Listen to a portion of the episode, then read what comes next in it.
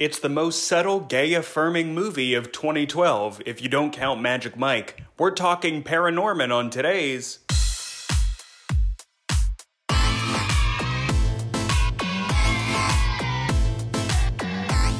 We're not affiliated with Netflix. Welcome to Kidflix, the podcast where adults try to definitively rank every kid's movie ever made. I'm your host, Ross Wiseman, and this show is not for kids, so turn this off and ride a dirt bike in a circle on your cul-de-sac for 45 minutes. My guest today, he's a returning guest. You know him, you love him. He is Philadelphia's leading expert on breakfast sandwiches. It's Neil Barnum. Hey, how's Hey, it going? Neil. Ross? What's up? Oh, I'm doing great. How are you doing? Oh, um, you know, sweating in the basement. Yeah. Yeah. That is going to be the title of the chapter in the history books about uh, the coronavirus. it's terrible. It's also terrible. No, oh, it's so much fun. God. Because now, we- now we have all this free time, and we're all being very efficient with our time, and we all have so many new skills and hobbies now, right? I, I, something like that. Uh, I, I did realize probably four or five months ago now how much time I lost to public transit and waiting for lifts and just being in motion between things. um, and it's not like I've reclaimed that time exactly, but it's um, no longer disappearing into transportation. Uh, Well, waiting it's very, games. it's very appropriate that we're talking about that you're mentioning that on a podcast because my daily commute to and from work is when I would listen to podcasts. So now I'm just like, yes. okay, if I, I'm just gonna now I just sit quietly in my apartment and listen to podcasts, which feels uh, serial killer like. yeah, and there's uh, probably a bunch of ways that you could more uh, more steadily recreate the public transit experience. So I'm, I'm imagining like you've got your podcast with your, your earbuds in, and then you've got a monitor up that shows like a POV camera of a bus or something like that. Yeah, and I'm Um, like trying to eat a kind bar while not making eye contact with anybody, and then I'm like, I guess I'm just holding this wrapper for another 20 minutes. Yeah, great. And then you're sniffing around, and you're like, it smells like bubble gum, and yet also human bodies. How is that possible?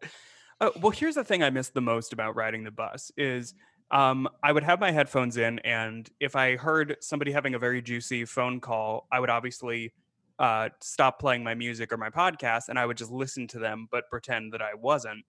And I remember hearing somebody on the bus, and this was right before the pandemic, I think.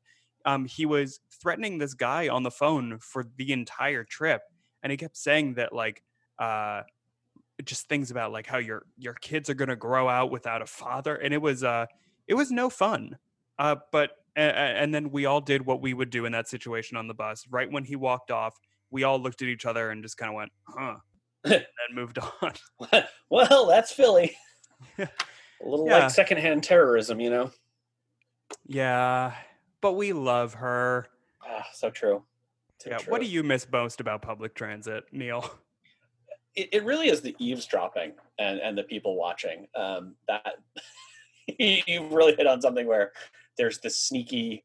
Oh, I'm just muting my podcast, and no, everybody assumes I'm still listening to music or whatever, while intently uh, directing your mental attention towards somebody else. exactly Um, and uh, every now and then there's, and by every now and then I mean two out of three rides, there's somebody where you're like, what is going on here? I, I can't even begin to understand why you have a stack of newspapers and also 45 orange juices, but you're yelling at somebody who is not there. Like, what is what is happening here? it's like an Agatha Christie novel. Like, okay, around page 275, we're going to understand what these oranges and newspapers represent. But until then, we are left out in the dark. Lord, yeah.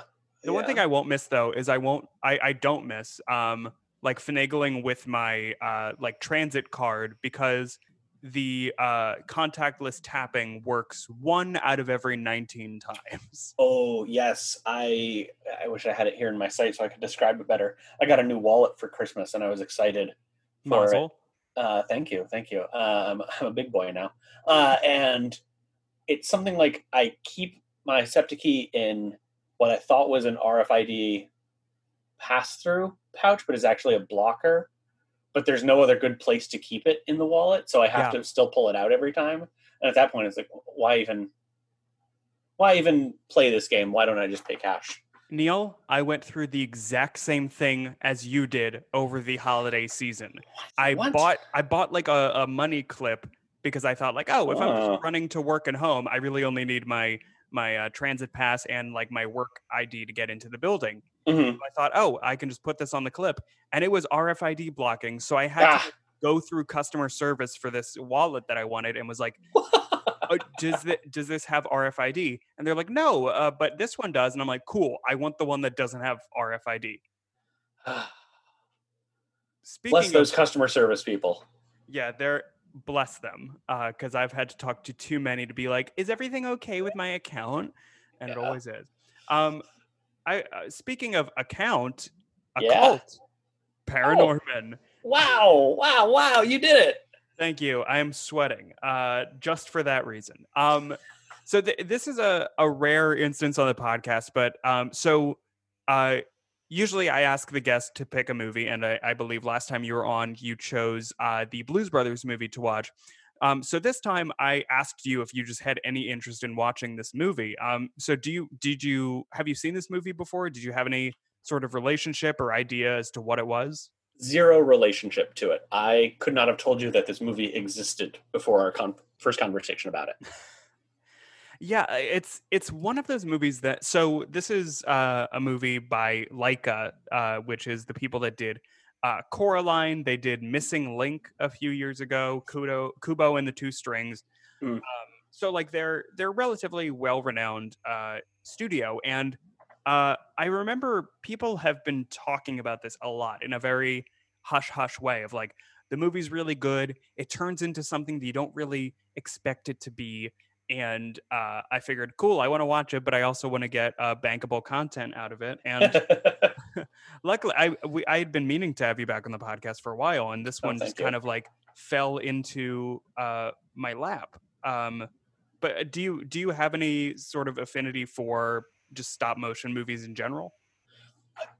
I guess yes, but not a deep one. Uh, it took me a second to figure out what was going on with the animation slash creation at all. Um, my wife turned to me and she said, "Is this claymation?" And I was like, "I don't think so. Things seem a little too detailed." So I- don't understand any of the technology of it, but um, I was happy to figure out. Oh, right, they also did Coraline because I remember seeing that in in theaters and thinking it was just such a beautiful, beautiful film. Yeah, Um, so and this I- movie definitely has a similar level. It's like very stylistic, but also just like really nice to look at, except for like Yeah. gross stuff with bugs. yeah, there were there were so many details throughout, and I, I wrote down a number of them, but I couldn't keep up. Those uh, in some places they'd be like throwaway gags, and other places they're little Easter eggs. Uh, but it's just it's an incredibly rich environment visually that goes uh, just above and beyond what they needed to do for the story. I think, Mhm. um, but made the world so much more real and enjoyable. Yeah, and it's kind of the level of detail. It's it's something that you would expect from like a live action movie or even like something computer animated because it's like, you know, you're already working on this. If you're building things from scratch, of course you would put this stuff in the background. But uh because I mean, uh, stop motion is such a labor intensive process like Mhm. uh yeah, you definitely don't have to. Like when I w- when I was little, um I had this computer program that would make stop motion, like it would help you make stop motion and oh my god it's such a bitch. It sucks. It's no fun to do like it's fun to play with stuff but like it takes you four hours to have like a stuffed animal like walk across your Ah, bed or something. Yeah, yeah. that's uh, totally i mean i wouldn't say it's not worth it. Like anytime i see a claymation movie i'm just like even if it's garbage it just looks great. Yeah, and you're reminded of the fact that like it's not just one person with one computer, but it's a ridiculous team uh, doing a giant project together, and you think they're able to do what? Yeah, and also this movie was released in 3D, which means that they had Oh. to film stop motion 3D. So what they did, I found this little fun fact is that they had the camera on a little slider. So they would take the frame and then they would just like push it to the other end to take another frame and that's Mhm. just how they did Neat. the 3D. It's like not doing it uh, after the fact or like a digital half-assed one like It- the Laika people go all out. Cool. Very cool. Well, thank you. call me Laika, um, because you like it.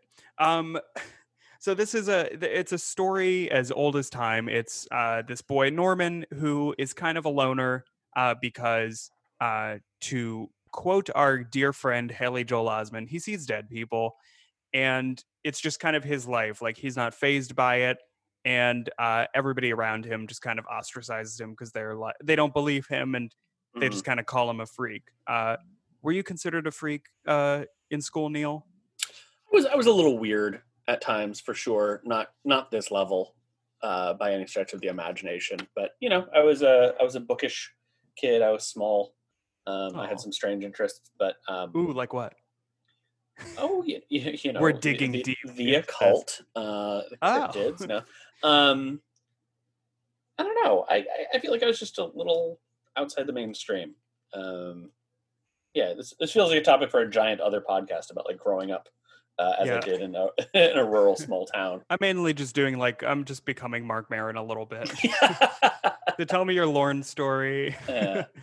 uh, but yeah, like th- there's just something so sweet about Norman. Like he, I, he's totally like kind of accepted that he's by himself and he's he just enjoys this life of just seeing all these different ghosts and just having he has like relationships with every single ghost in this town that he is is in. right. He's at he's at peace with like his internal situation. Yeah. um, in a way that I think a lot of other um, heroes and narrators aren't. Mhm. Um, what what he's missing is social acceptance, but he's not actively missing it. Yeah, and oh, another thing I love about this is so um Norman uh and the movie uh takes place in uh like a small town that's it's it's it's like a tourist destination. It's called uh Blithe Hollow. And so it's uh it's supposed to be I think some sort of New England town where like there were witch trials and so it's this whole infamous thing of like now it's haunted and stuff like that, but it's uh, it's kind of like that fun trope of just people living in a tourist destination, so they're just completely unfazed by all of the weird shit around them. Yeah, it's a it's a fake Salem, Massachusetts. Yeah, But some would say that this is an even more real Salem because um, there are ghosts everywhere, and also, as we learn throughout the movie, uh, there was there was it seems to be there was only one witch that was killed, and it was a, a little girl, and so um, there the role of somebody like Paranorman, someone who sees the dead, they have to read this witch girl a story every year so that she will go to sleep and not wreak uh like havoc on the town and everybody that lives there. yeah. Yeah. It's um, it zooming out a bit. It's a really messed up town identity, which is oh, one time we killed a child, and now we turned it into pop culture and commercialism. Like that's Yeah. that's pretty bonkers. And to be fair, you know, Salem kind of has the same thing. Um, but this is one child, and like you're basing your whole town's deal off of that. Yeah, and I I think th- this is kind of where the movie is really interesting because through and we can talk a little bit later about what we think like the lesson of this movie Mhm, is mhm. exactly and what they're trying to pull out. But you see, like it's really interesting in this in just this movie for kids. that You see all this kind of like cognitive dissonance and like this this pride for um this kind of weird barbaric crazy creepy thing that happened 300 years ago but then at the same time when everything kind of uh comes to blow everybody's like well that was crazy i can't i like i can't believe that some people started that and like i just kind of got caught up in the moment Yeah. it's, it's just a really interesting dynamic um like there's a lot of little moments in this movie that hint at that kind of theme like one of my one of my favorite lines that just was a throwaway um so the town this is very much skipping ahead uh so these zombies come back to life the people that killed uh, and convicted this little girl 300 years ago they are zombies they come back from the dead and it seems like they're haunting and so a lot of townsfolk start hunting them down or like beating them up and people have like rifles and stuff and a cop says what do you think you're doing shooting at civilians that's the police's job to do Yeah. which Yeah. god we keep talking about we keep talking about escapism on this podcast and things just keep coming in that you're just like right this is a thing that everybody knows about and talks about and just kind of accepts and it's like this movie is from what like 7 or 8 years ago and Yeah. uh it's it just keeps popping up like that Yeah. it's it's it's wild When we when we get to the end, I'll do an interesting like kind of tag connection to my my previous Kidflix um, uh, appearance. oh because Uh, John Goodman oh wait no John Goodman no, was in no, Blues Brothers 2000 my Yep. mistake you'll you'll you'll know it when we get to it. okay um, but you you actually said something interesting that I wanted to raise, which is so this is cast as a kids movie, and yet there are f- occasional references to sex and sexuality in a way that I really didn't expect. Um, oh yeah like at the beginning, uh, Grandma says to to Norman, um, or somebody says to Norman, like, "What are you watching?" And he says, "Oh, sex and violence." And then later, Alvin says, "There's an adult video store across the street." Um, and then the last thing where I was like, "Wait, what just happened here?" Is you've got the character Neil. Uh, we'll talk about his name in a second. Um, Neil is watching something on TV at home, and his his brother says, "Are you are you doing freeze frames on mom's workout video again?" And he's clearly doing exactly that in a way that is kind of age appropriate in terms 'cause of exploring what, bodies and s- so fun. Yeah, like middle school or something i would say and so it's it's that it's that phase of life where yeah it's it's not a a thing of like oh like you know it's hot and arousal it's just like cu- such curiosity and just like a biological like i just like this speaks to me in some way. Hmm like even when i was a kid before i came out i was just like i know that this is supposed to be a thing and i'm just like huh that Huh. exists in my Yep. periphery Yep. Um, but in a movie designed for kids, I feel like this this wouldn't have been in a Disney feature. I'm pretty sure Pixar films don't contain such, Hmm. uh, as This American Life says, references to the existence of sex. um, but so yeah, that, that kind of stood out to me, um, and I don't know, felt kind of refreshing, kind of uncomfortable. Well. I mean, I well the uncomfortableness kind of makes sense because like it's it, it- like this kind of unflinching way that preteens will kind of engage with like very graphic things, both violence wise Mhm. and like sex wise. It's just like um it's they just like need to understand and just like see examples to like build up a schema in their head of like oh yeah this is the general idea of what's happening here and like I uh, yeah, exactly how you said it. The way that they kind of are very innocently almost engaging with it, and like Mhm. even Alvin, like he's a little bit older, probably like in puberty of some kind, because he's like trying to like get girls to like him. Even True. his way of like showcasing like prowess and Yeah. things like that, it's very juvenile of like breakdancing or like touching a butt at one point, but like it's very juvenile. Yeah, and I, I think in terms of the greater themes that this movie is bringing out, like kids are on the precipice of under these like early teens are on the precipice of understanding how their agency kind of fits into the world, Mhm. um, and they're eh, simultaneously expected to emotionally behave like adults. Like that's a big messaging thing from his father about just how to be basically how to be a grown up inside himself, um, while at the same time people don't trust them because they're kids. Um, Yeah. yeah. Hmm. Uh, wow, we- we got deep feels so abstract today. yeah um i did mention i, I want to call out that this is a uh, a movie that has a character named neil which is very rare um uh, as a person named neil i notice these things uh, i don't know how it is for the rosses of the world Um, it is dire. dire dire jeez. it's a, it's a, it's more of a common last name in a show or a movie, but like Yeah. a first name, unless you're on Friends. Uh, and now because Friends got so big, now there can't be any other Ross character ever Ugh. again. well uh, the other neil that i think of in pop culture is dead poet society uh, which is i guess not a not a movie for children Actually, I feel like it kind of people like you end up watching it as like a preteen or a teenager. Which again which kid uh, was Neil? um I, am i allowed to spoil the movie Yes. he's, he's the one who dies Oh, spoiler. Uh, if folks, if you haven't seen Dead Poet Society yet, wow, it is a 20th century classic, and you are behind. let's just Um, say that they don't call it Dead Poet Society for nothing. Oh, anyway, Uh, about this Paranorman thing. Yeah, this Uh, Paranorman guy.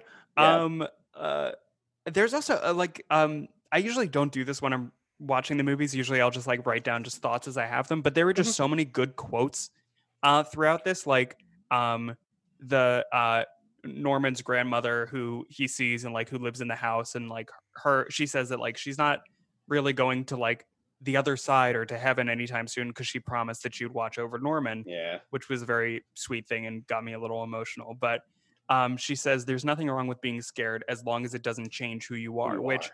you can argue that that is kind of the through line uh, of this movie, especially when it comes to the end and we get this big confrontation between Norman and the witch girl. Yeah. Yeah. Um, I wrote down throughout a bunch of things that I thought kind of held together as familiar tropes that kind of end up feeling familiar without being predictable, if that makes sense. So, yeah. um, for instance, there's the uh, the uh, the drama club teacher, or however she is kind of considered in that world. Um, she's like the Trunch, the Trunchbull from Miss Trunchbull Oh. from Matilda, right? Yeah, yeah, yeah. But also reminds me of drama directors that I've experienced in in my time. Um, and it wasn't revealed until the night of the show that she'd written the play that they were putting on Oh but my I just, god. you know, I just had that feeling. I was like, oh, you just know this is a this is a homespun creation, um, not something bigger. Um, what else did I have? Oh, Alvin himself, the bully. He's Moe from Calvin and Hobbes to me, right? Like he he looks so much like you are, Moe. You are so right. I that may like that clicks a hundred percent. Like I that's yeah, that's got that's got to be something. and, and yet like he's it's it's hard to peg peg him to other cartoon bullies even like i'm thinking of i don't know from doug and i don't have many other cartoon bullies in my head but he's he's to me he's a very clearly this is an updated version of moe and Mhm. and adults watching this of a certain age will understand it Well, because Um, it's what's also interesting about uh, Alvin as well as Moe and Calvin and Hobbes is that like he looks like the same age and class as like the kids he's bullying. Because so many Mhm. times in movies you see like some sort of like hunk or whatever, and he's just like, "Give me your lunch money," and like throws the kid across the room. But it's like he's just a little bit taller and more extroverted than Norman and Neil are. So it's just a matter of like slapping them out of the way and like uh just kind of taunting more than like actual fear. yeah yeah it's a it's a brash confidence that's not horrendously violent but is a bit it's it's bullying still um Yeah. But also like they I like that once things kind of get going and like the zombies come and stuff like it, like Alvin then relies on Norman and is like along for the ride 100%. Like it's not this thing of like he's still like bullying him and just being like nice going idiot you you like you tried to solve the mystery of the uh the whatever the zombies and it you fucked it up like yeah he becomes immediately reliant uh, on Norman. Um, Uh. oh, scary paranormal hap- thing that happened in my apartment while I was watching this, though. what So, yeah, I know.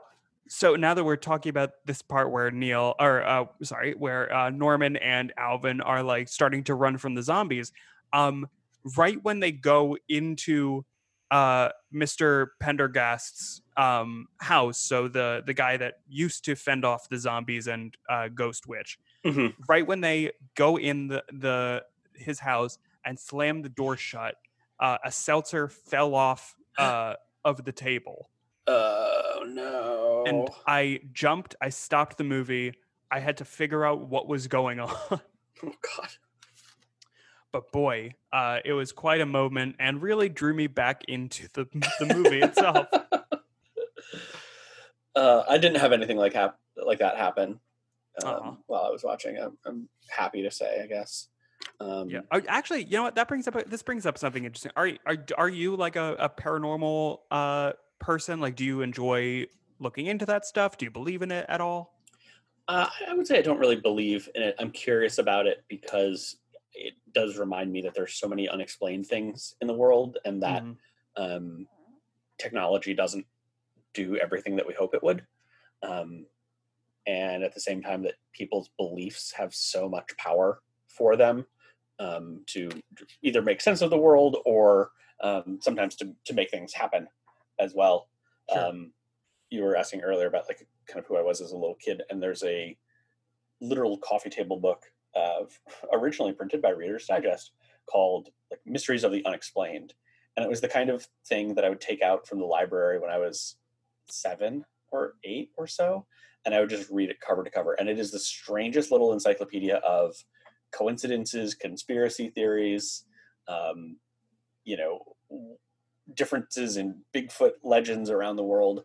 Uh, and it was a cherished little part of my childhood that I didn't know that I needed until I don't know, it was probably 25 or so. And I came across it in a used bookstore and was like, well, this is the kind of thing I will pay any amount of money for so that I have it in my possession. I think Um, I, I think if I remember correctly, I think they like did a version of this on How I Met Your Mother. Because that would, I just that would make sense. There was an episode because the uh, Jason Segel's character Marshall definitely is like a big paranormal per- uh, Yeah. believer, and there was an episode where he's reading from this book of like tales of the unexplained or something like that, and he talks about uh, there was like a guy in like Iowa made a peanut butter and jelly sandwich, and then on the exact other side of the globe, uh, a guy in like Taiwan made a jelly and peanut butter sandwich at the exact same time, and it's just like Uh, the like coincidences exactly that you can just kind of like read into uh, Right. and just kind of maybe believe them. Yeah. Um, the one that stood out to me as a, as a kid, and it still does does today, is the author of the book, um, Jonathan Livingston Seagull, which was like a mid '70s self help fiction kind of thing. Mhm. Um, that like I think it was I feel like it was popular for about two years, uh, and I was just talking to my in laws about it last week. Um, the author of that book fly was flying some incredibly rare airplane and he had to make an emergency landing somewhere and it happened to be in the lawn of somebody else who had that very rare airplane and could provide him a spare part. And the- you know the odds just like didn't actually make sense because of how few of these airplanes there were um, and how many there could possibly be just like lying around. Um, but that was the sort of thing where i was like well that's nice I, I don't think that's a particular sign of anything. Like if my car is broken down and there's no Pontiac dealerships nearby, like what, Well, yeah, is the world of- supposed to be doing? it's also a thing that like like humans aren't great at understanding statistics and like actual odds because like there's the whole notion of like oh like the odds of flipping a coin and it landing on heads like five times in a row is like this likely and it's like well technically maybe but also it's the same 50-50 chance whenever you throw a coin in the air so like the odds really don't it's not like this cra- grave impossibility You're right, right. and someone that spends a lot of time flipping coins, uh, I can attest to that. How much time do you spend flipping coins? Uh, a lot. People, uh, some people flip houses. I flip coins. Also, wait, that reminds me, uh, guys. If you have coins, uh, give them to the bank because we are in a national coin shortage right now. Right, that's right. Uh, difficulty level: getting yourself into a bank. Um, That's true. not a thing I've been doing. Um, here's a here's a Yeah, uh, two more two more things less uh, please. connected than I want them to be. One, back on the like familiar tropes, is the owl that pops up at one point as as a Oh, in the rehearsal. in the rehearsal. Um, and that's one of those delightful things where I'm like, I don't know where that came from, but you know, obviously it's in the Harry Potter world. I want to say there's owls in Twin Peaks as well that are not what Sure, they seem. that's that's one I have not seen still. oh, um, I'll get to it. yeah. And then, totally unrelated note is, will they explain? This is my question. I'm like, you know, 20 minutes in or so. Will they explain Norman's situation as a gift, as some kind of like mental illness that needs to be medicated, like his uncle seems to be, or something else? Like it, it kind of stood out to me as this could go any number of ways. hmm We have to make sense of it somehow. Um, but what is the what is the angle going to be on it? Um, yeah, like I, I, I felt unsure of that. Yeah, I actually, I, on a similar note, I wrote down like midway through the movie as a prediction of like, is this this is going to be a movie about like perceptions and like maybe the zombies are actually like good and like they just want like they don't like aliens like they come in peace or whatever and there'd be some sort of aspect to that with Norman about how like people perceive him as weird but like his weirdness is a virtue and that kind of comes to fruition in a way. But yeah I am glad that it didn't come it, like it seems to be that he just explained to uh the witch when he gets into this final showdown with her of just like it's just a thing that I have like it's just who I am and uh like he there's n- nobody tries to really fix him in the Mhm. movie like they're just kind of like what do you, like why do you keep talking to things that aren't there but Yeah. once they're uh, at at a certain point they're just like okay this is Norman's thing and cool we'll live, we'll all live with it. Yeah. Yeah. Uh probably the worst part of this entire movie I think is Mhm. um, when Norman goes into his uncle's uh, house, Mr. Prenderghast, Right. and he died. Uh, and so this is why Norman has to kind of take on this responsibility of like calming down the witch and the zombies. Um, so he goes into the house and he has to get this like storybook from his dead uncle. And he grabs it finally, and the dead body of the uncle falls on him and then licks him because Yep. like his, he's a, he His has rigor mortis. that was like it was silly but also like ugh because also in that same scene like a teddy bear a teddy bear burst open and it was filled with moths. Ugh. and like i'm i don't like yucky things. Uh, i'm a clean person. Uh, i just took a shower. Uh, and it's it's just like those like little creepy crawly things like that and just like that was kind of gross like even the like there was a bathroom scene and i thought that was fun and goofy but uh seeing a a dead Dead body. a dead, human. middle-aged man unintentionally lick a child's face uh, was no good. Yeah, in a, in a house that is very unclean, um, as we're led to believe. yeah, Um, ugh, men, am yeah. I right? They can't keep anything clean. Um, yeah, it's something that I, I thought about a lot during this movie as like, what did I like in movies as a kid? And it wasn't, it certainly wasn't this. And I would have been pretty uncomfortable with the level of grotesque stuff and horror Yeah, um, in this because like some of that is realistic. Like he, he does touch a dead body. mhm. Um, and if I was, I don't know, even a 10 year old, probably 10 year old me watching this would have been really unhappy. Um, yeah. Well, I remember like that. I don't. I, I don't know if that was a thing that you kind of felt as a kid too, but like I felt that like when I was maybe like eight or nine, I was like, oh, I'm I'm like a boy, so like I I'm I'm like really interested in gross stuff. Like I would read about gross stuff, but like I mm, couldn't visually see it. But I, I was Yeah. like, oh, I, I should be into gross stuff. So I remember um, my uh, grandfather was in the hospital and we he uh, the nurse came in and like he had to get some sort of like injection in his stomach for whatever reason. And so uh, the nurse was like, "Hey, if everybody wants to like file out for a minute or two, just so I can take care of this," mm. and I was like, "No, I want to stay and watch." No, no. and I remember like he like it wasn't terribly gruesome. It was he got in uh like a, a an injection of some kind in the stomach and he kind of winced and went, ooh. And I remember I burst into tears and like my dad had to console me for Oh. like 10 minutes.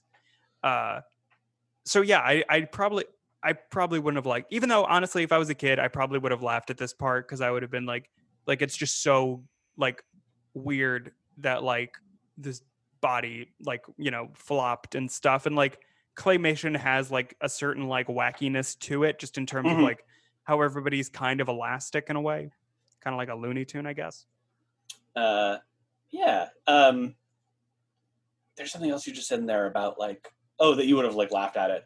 I found myself laughing out loud very occasionally in this movie, which was also kind of uncomfortable. Where it's like, I, I think I want a movie to be very much a comedy or very serious, but this kind of in between thing feels strange to me. Mhm. Um, like it's it's funnier than a like a Gilmore Girls episode, um, but not disagree not as funny as Airplane. Sure. Um, how about that for a scale uh, for everything in the future? Um, but no, I was like, it's a little bit about like who I was as a kid. Like we were saying, like I, I- didn't wouldn't have wanted to see this person movie, but then I realized as an adult, it it's this weird valley for me of what I'd like to see. yeah Um, it's interesting that you say that because i think uh and i haven't watched coraline since i watched it for this podcast like two two and a half years ago or something and I feel like they had. uh, I mean, partially because it's by the same company, Hmm. but they have similar tones in that like there is some like little sprinkles of humor in there, but Yeah. the filmmakers clearly want to tell like a darker story but you know uh you you can't really go full darkness for kids like i mean mainly the comic relief is your namesake neil Yeah. like he one of my the line that really made me laugh is so uh uh mr prenderghast is like talking to norman is kind of acting a little weird about saying that like he has to take over and like learn about the history of the witches and stuff and neil is like throwing his lunch his packed lunch at him and neil says don't make me throw this hummus it's spicy Spicy. And I'm like, that is such a good line. And like, he also has a line before Norman goes like, "Oh, I I don't want to play. I like to be alone." And then Neil says, "So do I. Let's do it together." yes. Uh, yeah, Neil is a, a, a great little character who You, should feel very a lucky that that's your namesake. I, agreed. Uh, you kind of want to see a spin off of like his life um, and how that's less less spooky but still strange. Uh, Yeah. to be him. Um, It's just like a I- version of one hour photo with him, but it's just workout videos that he's taking stills. um, I made the note: uh, should should Neil have spicy hummus? Because earlier he says he has irritable bowel syndrome, and like I don't know his triggers, but like I was like, this is an interesting choice within his family. That Uh, also that didn't come to fruition at all. True, true. There's it's it's weird because on the Wikipedia page, uh, Neil's character set, like Neil's uh, like description on the characters and cast section is uh, Norman's overweight best friend who suffers from irritable bowel syndrome, That's and it. like yeah, that's it. It's just like oh, is that that's his other thing? Not like oh, he's also a loner or like he's supportive or whatever. he like plays that. hockey, or like any number of things. Yeah. Yes. Um, uh, speaking of fleshed out characters, uh, can we talk about the the girl in their class whose name escapes me, and I thought I'd written it down. She's Oh, the, the- Lisa Simpson character. Yes. Uh, her name is I, I don't know. I'm looking at the Wikipedia to try to figure it out. She has a she's a Kahlo unibrow. I noted that. Yes. Um, Oh, um, her name is Salma. Salma. Yeah, yeah, Salma, yeah. voiced Salma. by Hannah Knoll Noyes, who does not have a Wikipedia page. Oh, well, Hannah, good for you for getting this role. I hope you do more things in the future. Um, if you're listening, which I assume you are. Um, uh, hope so, Salma, ha- at one point, she has a book that's it's called "Your First Nuclear Reactor." I just love that as a book title. Oh, sh- I somehow missed that. That's so good. Um, God, the other book title I wrote down was um, when they're at the uncle's house, uh, the Elegant Horse and Pony Encyclopedia. No explanation, just this uncle also has that lying around. And there's Why like a close up on it, like keep that Yeah. in mind, and it doesn't uh, doesn't mean anything. Yep. Oh boy. Uh, Um, We oh we also haven't talked at all about um the older siblings at all. So we have oh yeah. Uh, so we have uh, Norman's older sister, Anna Kendrick. Her, her name is Courtney, Mhm. and uh, she's like very much characterized as like the classic like older sister of like you're embarrassing me and like you're Yeah. so weird. Uh, but then at the end, like she uh, gets the town to kind of listen to Norman and be like, look, he's weird and I don't get him, but like he seems to know what he's doing, so let's just let him do his thing. And and isn't it nice to see attractive young white women in America being listened to? I like come on, folks. Yeah. Um, she also has the most glossy lips I've ever seen. It's unnecessarily glossy for this movie. what a what a how many how many hours of time were spent making sure the gloss was just right?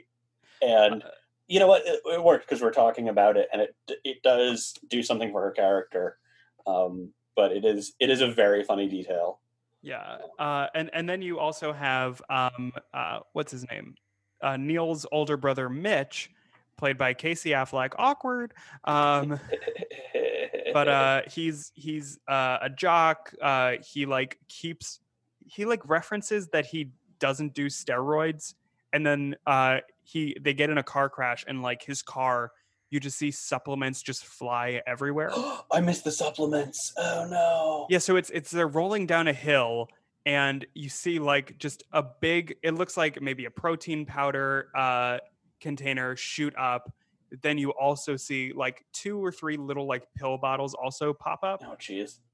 Is this as they as they roll into the parking lot? Is that is it that kind of final part? Uh, yeah, it's like maybe halfway through, like when they're on their Ah. way to the town hall. Yeah. Um, well, perhaps I'll watch that again, but probably not just to see supplements flying. Um, Yeah. Mitch, I enjoy the following two things about him. One, his shower cap. Again, very silly detail, but Exactly. really great. And his body shape, which is this like inverted triangle with, you know, three foot wide shoulders and then looking like a, I don't know, 14 inch waist or something like that. Well, it, it's something that like you would like you would probably more likely see like this unrealistic character makeup for like a princess character, or like any Yeah. female character in a kids movie. But like, yeah, he's the one that's like very much obsessed with body stuff. Like, um, you see, there's an early shot in the movie where Norman's parents are talking to him, and like his dad has a really huge belly, and but his mom also has like a little bit of a belly. Like she has some weight Sure. uh, and there's an IMDb thing where it's like she might be pregnant, and I don't know why they just like have that just hanging there, but they don't really ever talk about it. Weird. So that's also a possibility. But like there is a more realistic like portrayal of different bodies in this movie, except for Mitch because he's not doping. Um, right. But he calls them deltoids also. yes, I love it. Love it. uh, and then he's later uh, revealed to be gay, which I was just like, okay, fine. Representation. Yeah, uh, and uh, some uh, some like media outlets that are like more conservative leading were like, "Ugh, now we have to have like this conversation with our kids, and like we don't want to bring that into our home." Uh, so that was uh, Nancy French of the National Review uh, said that that might uh, Ugh.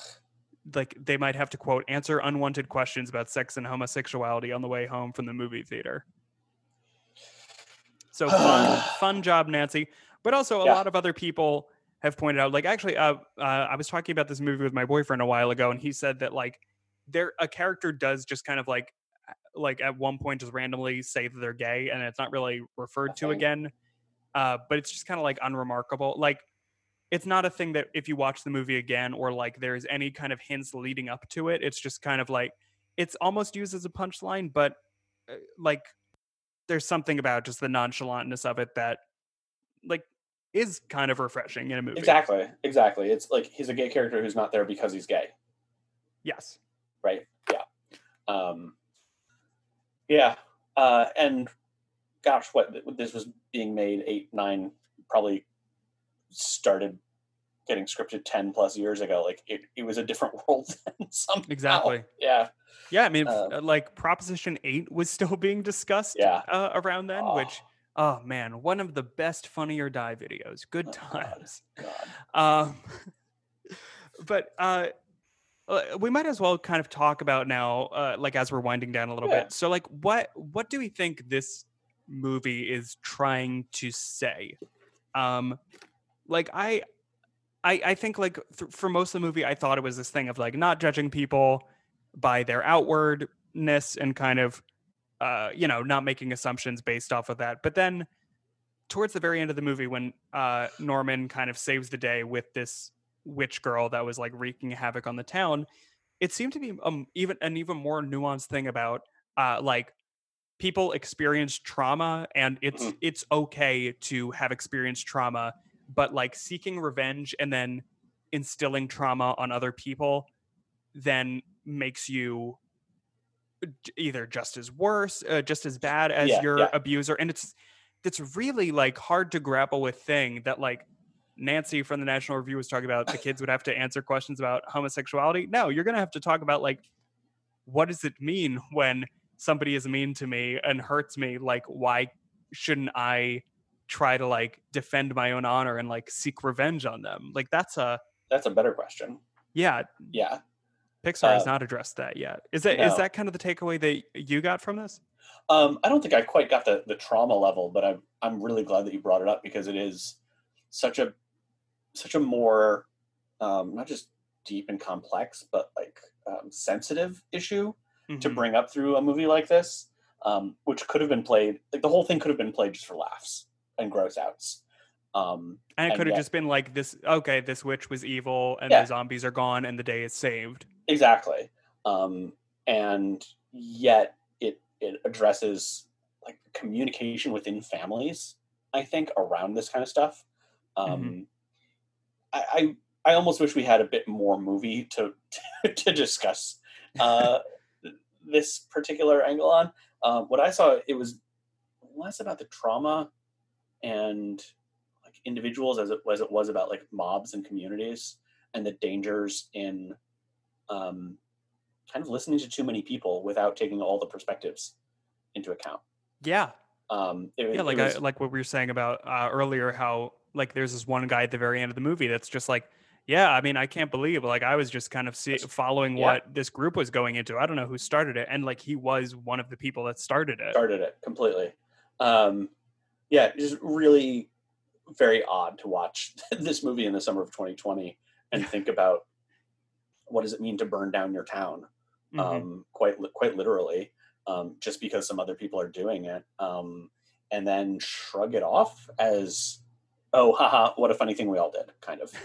um, uh, the, the connection I was going to make earlier is uh, why do all the movies I, I talk about on Kidflix end with um, city city records departments uh, paperwork while an angry uh, violent situation happens outside its walls. Like that the blues brothers thing doing i was like and you could argue not because most most movies aren't like this I think. yeah, but you could argue that because Norman is like seeing uh ghosts, like he's a soul man. ah, i'm upset. I gotta go. That was great. That was so great. Thank you. oh man. Well, I I also wonder though if because I'm especially thinking of the last shot in the movie where Norman's watching a scary movie with uh, the ghost of his grandmother, and then his Mhm. whole family joins him. I wonder if that's also um, kind of uh, a statement and kind of talking about people uh, with cognitive differences, and like Yeah. this might be me going out on a ledge, but just like how at the beginning of the movie, uh, his father in particular is like, like your grandma died, get over it, like we're all moving on, and then at the end of it, he like asks his son, "Is your grandma there? Yeah. Is she sitting next to me? Yeah." And then he turns to what he sees as nothing and goes, "Hi, mom."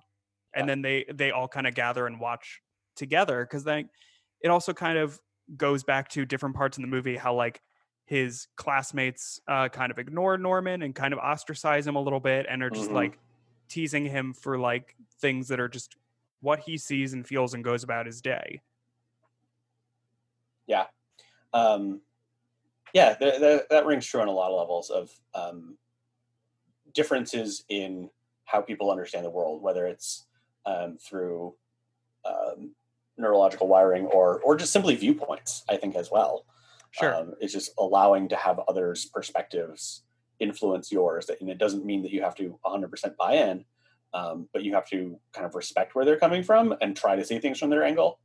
Um, Exactly. Kind of like my therapist says, like if it's something that isn't bothering you and isn't bothering somebody else, then it's totally fine. whoa, that's good. That's good. I like that. Yeah. Shout out. out. um, yeah, this this movie ended up doing a lot of uh, like scratching away at things for me that I didn't expect to do, uh, and I think that was that was a lot of fun. Exactly. I was just very surprised in general by this movie. Yeah, um, and it, it also reminds me, I haven't seen Inside Out, which people are telling me is phenomenal about dealing with like feelings and uh, trauma in kids. Yeah, if you want to if you want to talk about like a very interesting nuanced uh conversation about emotion and uh like s- states of mind, it's Yeah. it's whew, it's the one to do. Yeah, Uh, Yeah. But but so now is the part of the podcast where we rate everything on a scale of zero to five, and where we will compare it to all of the other movies that we have reviewed. Who Oh, knows? yeah. Maybe maybe will this movie will be on the same level as Blues Brothers. Um, Ooh. so. Uh, so Neil, uh, I'm gonna let you go first. Uh, rate on a scale of zero to five. You can be as minute and specific with your uh, number as you would like. Sure. Um, I'm going to give it a nice three and a half, nice 3.5. Um, is it a movie I want to rewatch? Honestly, not really. I was glad I watched it. Um, felt like a good use of time and also just like the right the right level for a lot of things. Um, I would recommend it to people who I think want to take it on, um, but it is it is more layered than simple entertainment, and it, it might not be to everybody's taste. Totally. Um, personally, though, I, I maybe I was just in the right mindset when I started watching it, but I really enjoyed this movie. I like I was surprised that it was, uh, you know, at the nuance that we've been talking about, um, just kind of how everything clicked together. Yeah. Um, so for that reason, I'm going to be kind of going kind of higher than you, and I'm giving this a uh, 4.675. Wow, So cr- wow, crunching- very high.